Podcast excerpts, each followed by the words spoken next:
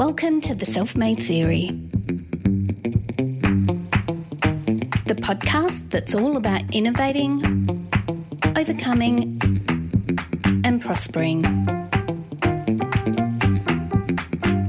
We interview founders, entrepreneurs, innovators, CEOs, and other exciting people about their amazing business journey. Over to your host, Ben Campbell, for this week's episode.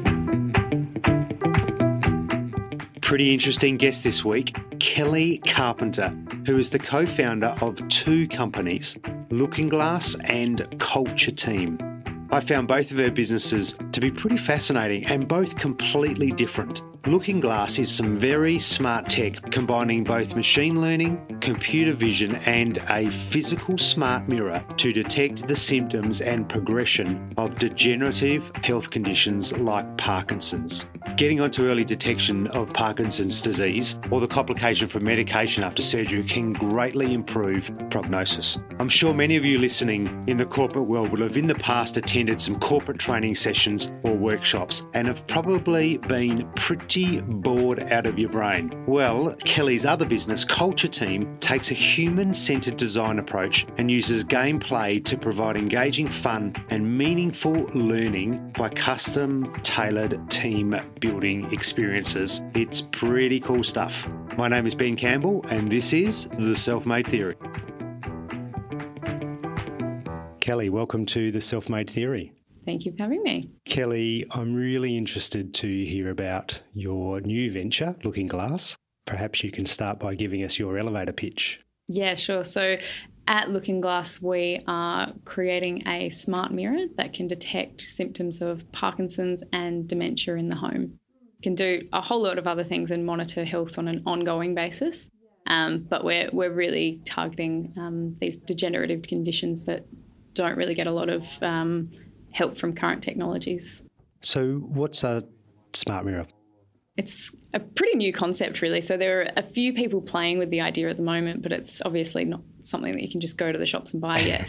we envision that this is something that people will have in their houses, um, in every home um, eventually. So, it's essentially a computer with a digital display um, and then like a semi-transparent uh, mirror in front of it. So you use it like a regular mirror, and then mm-hmm. when you want to interact on a deeper level with the technology behind it, then it can illuminate and show through that mirror. Okay, so how does it work in terms of assessing somebody uh, for their risk or their or a degenerative disease like you talked about? Yeah, great question. So things like uh, Parkinson's and dementia, it's difficult to go and get a blood test or a brain scan that's going to show you what you need to know. Generally, these are conditions where people will notice behavior or physical changes, um, and doctors will just do tests that will show them um, those things. So, something like Parkinson's, you can see the tremors if you try to trigger them in a specific way. Yep. So, something like brushing your hair, um, that upwards motion of your arm is something that a doctor will ask you to do um, in a clinic to, to try to activate a tremor. Um, now, this is something that obviously brushing out hair in front of the mirror, you could be testing for that just by looking at it. So we use visual tracking software to make those physical assessments. And then we monitor things on an ongoing basis to try to make the cognitive assessments and the behavioural changes in people.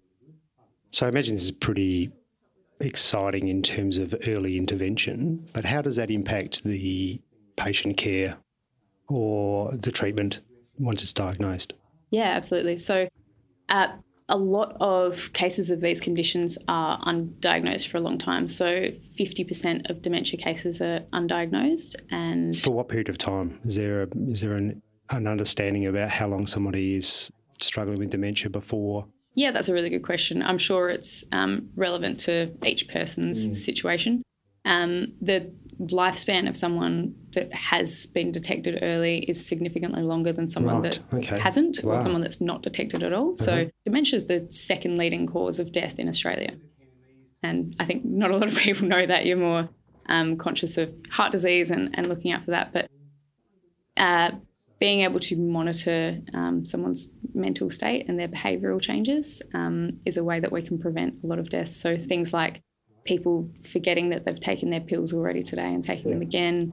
Um, in terms of Parkinson's, you can freeze up. So, freezing in the middle of traffic, for example, can be quite dangerous. So, being able to detect the progression um, and make sure that people are getting the treatments that fit with the particular stage they're at are ways that we can prevent accidents um, from happening that mm. are related to those um, conditions. And the core reason for doing what we're doing is so that we can free people to live independently in their own homes for longer. So when it does get to that stage where they are no longer fit to stay at home, then the mirror will be able to to make that help them make that assessment. Yeah, okay. And, yeah. I know my own grandmother had hidden signs of her dementia for a number of years. And then when they were finally recognised by my grandfather, he hid them from the rest of the family for a number of years after that. So by the time she actually got treatment, it was uh, many years later down the track. So why would somebody put one of these mirrors in their home? Because I imagine that's, you know, some will say, well, I'm not suffering from anything now. Why would I invest the money and do it now? Definitely. So uh, someone like my dad or um, other friends that we've been talking to who don't see themselves as the, the target user, they're people that we're talking to for advice and that are generally interested in their early 60s, they say, Oh, yeah, well, I've had a friend that's just had this happen and it was so unexpected. So, um, just having a sense of reassurance is what we want um, to give people. So, anyone planning for retirement and wanting to live a, a long and healthy life, there are, are, mm. plenty of other applications for the mirror. Um, so, something like telehealth, um, people living rurally. So, yeah. um, being able to have this kind of assessment and not having to, to travel, especially if you um, aren't able to get around very easily. Um, it's just a, a, simple assistive device like installing handrails into your bathroom mm-hmm. is just going to help make life easier. Yeah, right. Wow. So, what does it look like? It's not some horrible, ugly mirror that looks like it came straight out of a hospital, is it? Well, it could be. we are using um, users to determine uh, everything that we do. So we're still in the design and development stage yep. of the physical mirror. So the software is um, already working and being tested. The physical properties of the mirror will be determined by what users actually want and what they're going to use. So we are interviewing people and going into their homes and basically getting their point of view yep. of what kind of mirror um, would suit. Yeah, okay. So the mirror makes a lot of sense. What about using video technology as the as the visual part, integrate interacting with your software? So video conferencing or you know, video cameras is that a possibility? Yeah. So the mirror has a video camera built into it. That's right. how it makes uh-huh. tracks visually what's happening. We have a web platform already that healthcare professionals are using. So that's basically a way for people to input video that they just take, say, on their mobile phone, for example, and get that assessment um, in, a, in a more instant fashion. Now, the reason we're building mirror is so that we can have that ongoing interaction that people are going to be using this thing every day and, and tracking what they're doing mm. rather than just uploading a, a, video when they go see their doctor or when it's been requested. And I imagine it becomes a technology in the background that people probably won't think much about once it's installed and been there for a week or two. Yeah. Maybe even less. We find that a lot of the problems with current technology is the usability factor. So people either forget to put on their yeah. alarm pendant, for example, or they don't know how to operate the menu screen or to you know, with Parkinson's or arthritis, it's difficult to operate the computer or, or touchscreen. So we want something that can just exist, that already integrates into uh, someone's everyday lifestyle, and yeah, they can they can take it up to another level if they want. But mm. ideally, they don't really have to do very much. Yeah, wow, pretty amazing. So how do you cover off security? Because I imagine camera in my home, I'm worried that you're going to be watching me all the time. yes, I, I, think that's a, a, concern that some people have. It, interestingly, the users that we've been talking to, the target demographic, they're much more concerned with their safety than they are with their privacy. Um, of course, that doesn't negate the need for privacy. No, so we have a few uh, things that we're incorporating into this. So the first one is we're not capturing video unless someone wants to. So we're only capturing kind of data points. Um, so, what do you mean by data points? So, we collect visually um, tracking points. So, for example, there's the point where someone's shoulder is, there's the point where their foot is, and we construct a skeleton from that information. And now we can just save that skeleton, save the information that goes along with it, and forget about the video altogether. Um, because there's a, it is there's a pretty cool video on your website which shows that. So we might we'll put a link to that in the show notes so people can understand what that looks like. Yeah, very cool. So because we can assess in real time and, and track those points in real time, we don't actually need to be saving that video Okay. Saving the the skeleton only as an option is one point for privacy. Another one is people being able to choose when uh, the device is in operation. So having a on switch and an off switch and identification that it is on and what it's doing um, is really important for me personally, I think. Um, and then finally, the way that we are storing the information will be highly encrypted um, in some new ways of doing things. Yeah. Cool. Yeah. Oh, that sounds exciting. Hmm. So, where did the idea come from? So Simon Cullen is the chief technology officer. He's come up with the idea after his grandma was really nervous about her health. She mm. wasn't sure if she was being a little bit forgetful or starting to lose her mind. And it's really difficult to make that judgment when we're just looking at ourselves instead of seeing it from the third person. Plus, we don't want it to be real either. So, Exactly. So she was quite concerned. Um, it turned out she went to the doctor for a pretty quick visit. It was, uh, I think, a 15 question test, and all of her stress was alleviated. And he saw the the change in her behaviour from before that test to after that test, and the assurance that it gave her. So he wanted to recreate that um, in a more permanent way. yeah, right. Wow. And so, why Lookinglass? The Where did name? where did the name come from? Oh, I do know the reason for this. it's very varied. So, um, Simon came up with the name, and he uh, has lots of layered meanings in every name that he comes up with.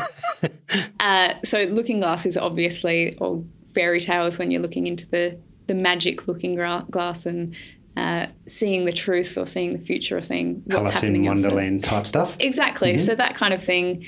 Um, also, I know the um, he's a graphic design um, specialist, so he uh, likes to make sure all of the letters in a word work well together. So, uh, yeah, there's varying Yeah. reasons, but yeah, we basically didn't want it to be too technical or alienating to our target audience, and something that people can kind of understand the meaning of as soon as they hear it. Yeah, very good. So this is not your background. You're not a tech. STEM person from background. So you've got a bit of a varied background. Back film industry, I think you mentioned, is was one of your first uh, first gigs. Yeah, so I originally started out working in the film industry. I was an assistant director um, on film sets, which is basically managing all of the crew. Uh, so setting the schedules, making sure that morale is high, making sure that everything's getting done, um, and being the, the communicator between all of those uh, different fields. Uh, so that was really fantastic. Um, it's also quite a small industry in South Australia. So, um, one thing that we get a lot of is horror movies and that kind of thing. So, I got into the film industry because films had really made a huge impact on my life when I was growing up and, and had given me a lot of meaning as a, an adolescent.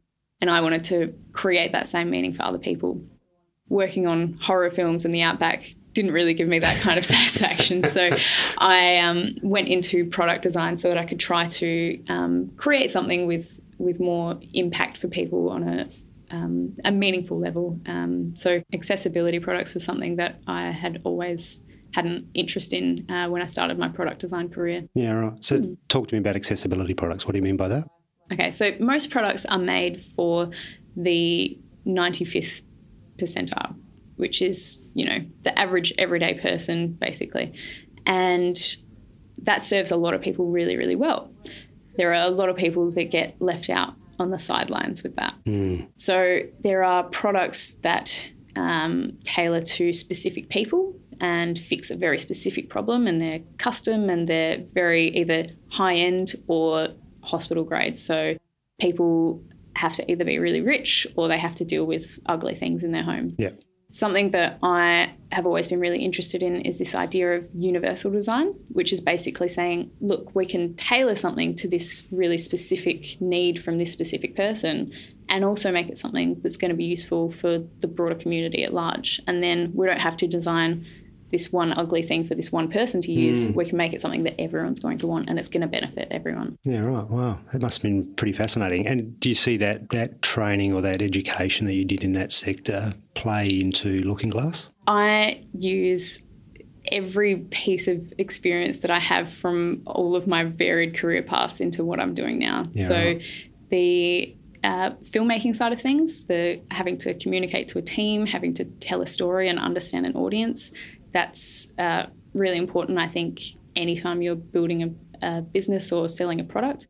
Uh, the product design th- side of things, I always love to use a human centered approach to design. And I think that's really important when not only when you're building a product like Lookinglass, but when yeah. you're building a business as well. Yeah, absolutely. And my uh, other business, Culture Team, we design uh, team building games uh, for corporate culture and uh, capability development. So, what I'm able to take there is the uh, game design element and figuring out how to make a game that will teach people resilience, for example, and taking that into Lookinglass and say, how do we design a game that someone can play in front of a mirror that will tell us if they have dementia? Hmm. So, Culture Team was started before Lookinglass, wasn't it? Yeah, so Culture Team is about a year and a half old now. Okay. Still a baby. Um, You've landed some pretty big clients in that year and a half. yes, you've been looking me up. Uh, so we have done work with uh, one of our clients at the moment is Westpac.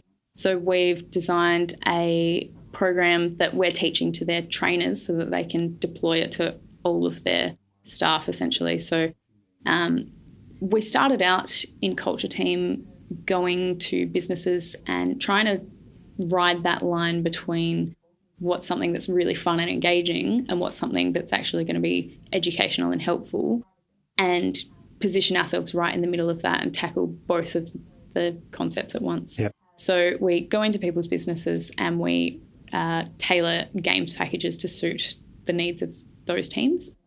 Now, when we began, we were simply going in and facilitating. Now, what we've started to do is tailor packages for much bigger companies so that they can then take that uh, content and then deploy it and, and train their own staff with it as well. Plenty of corporations do corporate training. I've been part of that environment. I've done plenty where I bored myself silly uh, attending some level of uh, training on a product or a problem or teamwork or whatever it is. What are you doing differently to that in that space. Yeah, I hear the boredom in your voice when you think about team building games. And I've seen the kind of eyes glaze over or even roll back when. Oh, there's definitely plenty of, roll, of eyes rolling back when that happens. Oh, great. oh, the HR department have come up with some other weird thing that we've got to do. Yeah, exactly. So that's part of the reason that we came up with Culture Team and why we wanted to do it because we'd heard people having either pretty boring, terrible experiences that they're not going to use or they're not comfortable in actually applying, or experiences where yeah, it's kind of fun, but I don't understand what the point of it was. So we really challenged ourselves to get between those two things and make sure that content is engaging, that people are going to want to do it and have fun with it. So what we do is we first of all start with what's the message here. Um, sometimes that businesses just want an icebreaker before a big meeting. Right. So usually we start with what's the message, then we come up with how do we uh, tangibly and actively perform this message mm-hmm. as people. So how do we not just learn about it but do it in a, a period of time where we can learn through doing. And then how do we make that a fun experience? Yeah. So we usually play about five to eight games over a couple of hours. Um, and basically try to not give anyone a break. We go pretty uh, a high paced situation where everyone's just playing a game, playing a game, getting delivered a message, and um, having some really interesting discussions at the end of it. So you're delivering that content and that training just here in Adelaide, or are you doing national programs? So we have started out in Adelaide. We're still based in Adelaide and um, have been open to doing some things in the eastern states. We um, were speaking to a company in Sydney, I think, um, recently. But yeah, currently all of our clients are based in Adelaide. Culture is a really interesting piece, and I love it. I love talking about it. I've had uh, Noel from Teamgage, who I believe you know well. There's Yeah. a bit of a culture thing being driven here out of Adelaide at the moment, isn't there? Yeah, well, from this very incubator where we're sitting now. So we're in the Innovation and Collaboration Centre at UniSA. And I actually worked for another startup and shared an office with Teamgage when they were still in their infantile stage. So um, I did an internship with an edutech startup. So they were building uh, devices to help teach kids how to code. And I was the product designer trying to figure out what these devices um, should look like and feel like. And we were in a room with Teamgage and, and learning a lot from them while we were doing it, which was really great. You're in a pretty lucky situation. Most people would love to be involved in an organisation that works with cultural or, would love to be involved in uh, an organisation that helps people with their quality of life. You get both of those things. Yeah. I I think I'm really lucky. When I was uh, planning to become a filmmaker, everyone was telling me, oh, you, "You're not going to make any money out of that. You, Why are you picking that as a career?" And because I was able to earn a living from that, now anyone tells me I can't make a living from the things I want to do, I just say, "Well." I know you're lying because people have told me that before and I've done it before and it's been fine.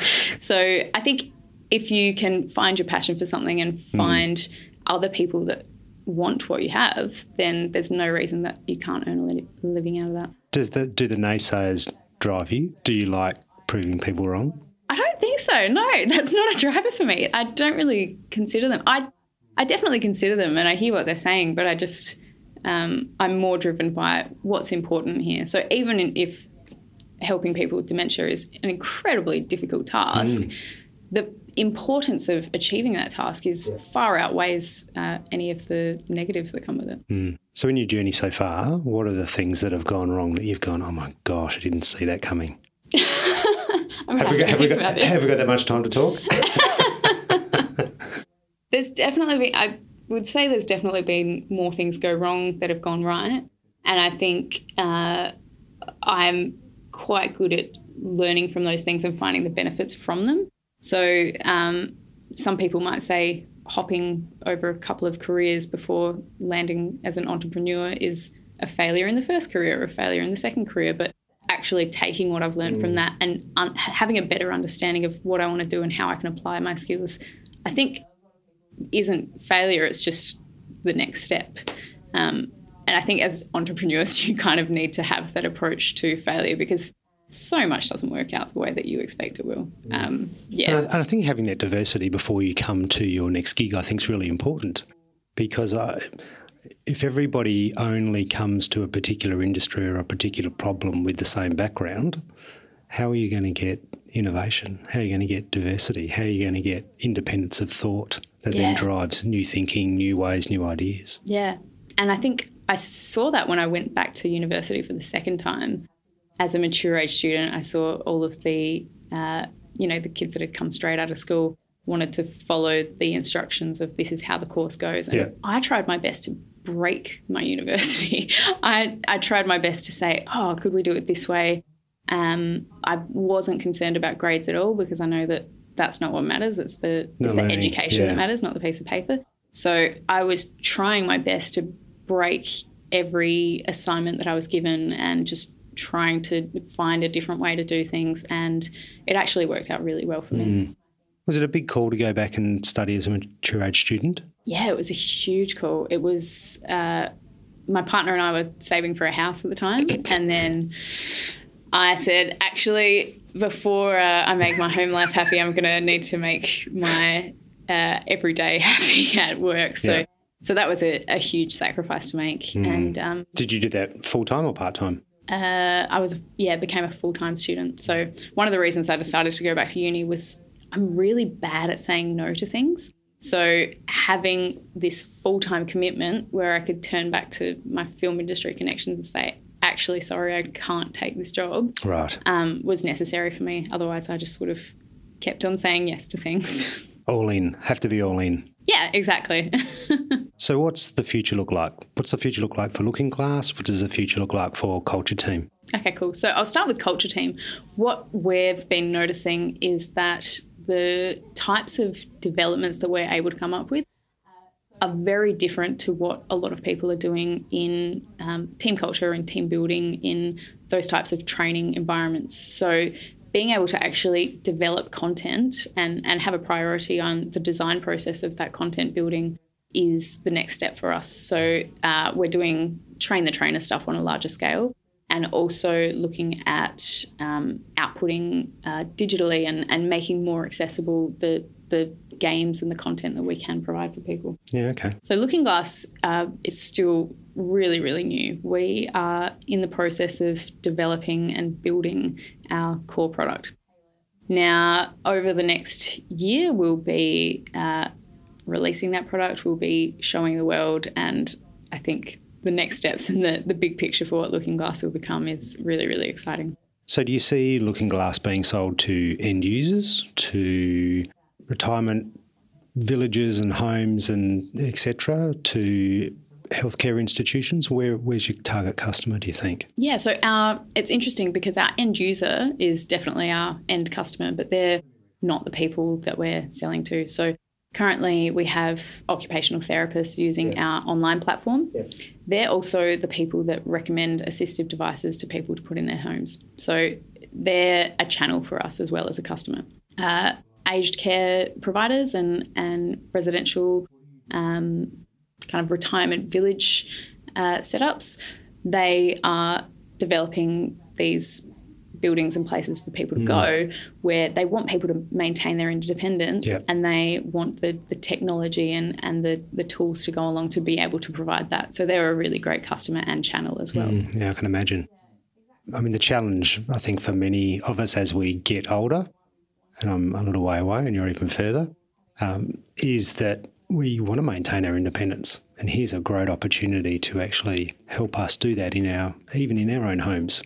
Mm. Yeah, um, I think the older we get, the more we see the, the people around us aging mm. and um, wishing that there was a better way to, to give them that independence and feel safe and assured that they're going to be okay. Because we don't want them to hurt themselves, but we also don't want them to, to lose that independence. Yeah, absolutely. Mm. Wonderful.